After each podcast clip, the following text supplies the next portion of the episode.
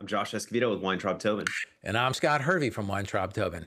Despite recent challenges to the application of the Rogers test outside of traditional artistic works, the Rogers test remains a valuable defense to TV and motion picture producers sued for trademark infringement. Establishing that the producer's use of the allegedly infringing mark has artistic relevance is one of the two factors of the Rogers test, and a recent 11th Circuit Court opinion cementing MTV's win over the use of Floribama Shore as the title of a docu-series provides guidance on the steps producers should take in order to establish the existence of artistic relevance. We're going to talk about this case on this installment of The Briefing by the IP Law Blog.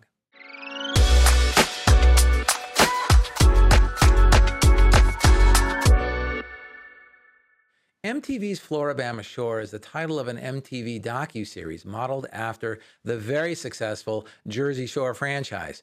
The series purports to celebrate youth culture, profiling a summer of fun for eight young adults in the Florida Panhandle. The Flora-Bama Lounge is a restaurant and marina facility located on the Florida-Alabama border that has been in operation since 1964. The owners of the lounge were not happy with MTV's use of Floribama as the title of its series, especially after MTV held a few casting sessions at the Flora-Bama Lounge. They sued MTV for trademark infringement. In the district court case, MTV moved for summary judgment, which was granted. The owners of the Flora-Bama Lounge appealed to the 11th Circuit. In the Ninth Circuit, as well as the Second, Fifth, Sixth, and Eleventh Circuit, the tests for determining whether the use of a third party trademark in an expressive work, including as part of the title of an expressive work, comes from the Second Circuit case of Rogers versus Grimaldi. Under the Rogers test, the first inquiry is whether the use of the third party trademark has some artistic relevance. The threshold for this test is extremely low. Basically, if the level of artistic relevance is more than zero, well, this is satisfactory. So if there's greater than zero artistic relevance in the use of the third party mark, the next analysis or the next factor in the Rogers test is whether the use of the third party mark explicitly misleads as to the source or content of the work. In its opinion, the court goes into great detail concerning how MTV eventually chose the title to its series. MTV wanted to build out the Jersey Shore franchise like the Real Housewives by establishing multiple series in different locations. MTV began to develop a seventh shore series. This one focused on Southern beach culture. MTV commissioned a survey of 300 young people familiar with the region to measure awareness and perceptions of the culture and nightlife in various beach towns in the Gulf Shore region, spanning from Biloxi, Mississippi to Panama City Beach, Florida. The report noted the term Flora-Bama to describe this region and of the 300 people surveyed, about 34% had heard of the term Flora-Bama, with half of the 34 identifying it as the bar and the other half identifying it as the region.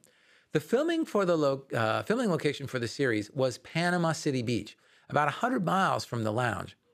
An MTV executive testified that the selection of MTV Floribama Shore uh, as the title of the series was driven by a finding of the title, like Jersey Shore, uh, and what it would do to define that subculture featured in the series. That the title Floribama offered a very distinct sense of what part of the country and subculture that is. This executive also testified that because Florida has multiple subcultures, a name like Florida Shore would not have sufficiently identified the Gulf Coast setting. And Florida Shore, of course, would include Miami, which this executive noted has its own sort of subculture. The court also noted that MTV wanted a Jersey esque type of show, and Flora-Bama screamed louder than Gulf Shore. That's right, Josh. And here's the takeaway. Even though the bar for artistic relevance is low, I still think it's a good idea for producers to go through the additional step to actually lay the groundwork for establishing artistic relevance at the time the producer makes its choice to use a potentially infringing mark rather than waiting until a trademark lawsuit is filed. That sounds prudent to me, Scott. And this has been very interesting. Thanks for sharing. Thanks, Josh. Thanks for tuning into this installment of the briefing by the IP Law Blog. Don't forget to subscribe to our podcast, leave a positive review, and then visit our website for additional content at theiplawblog.com. Thank you.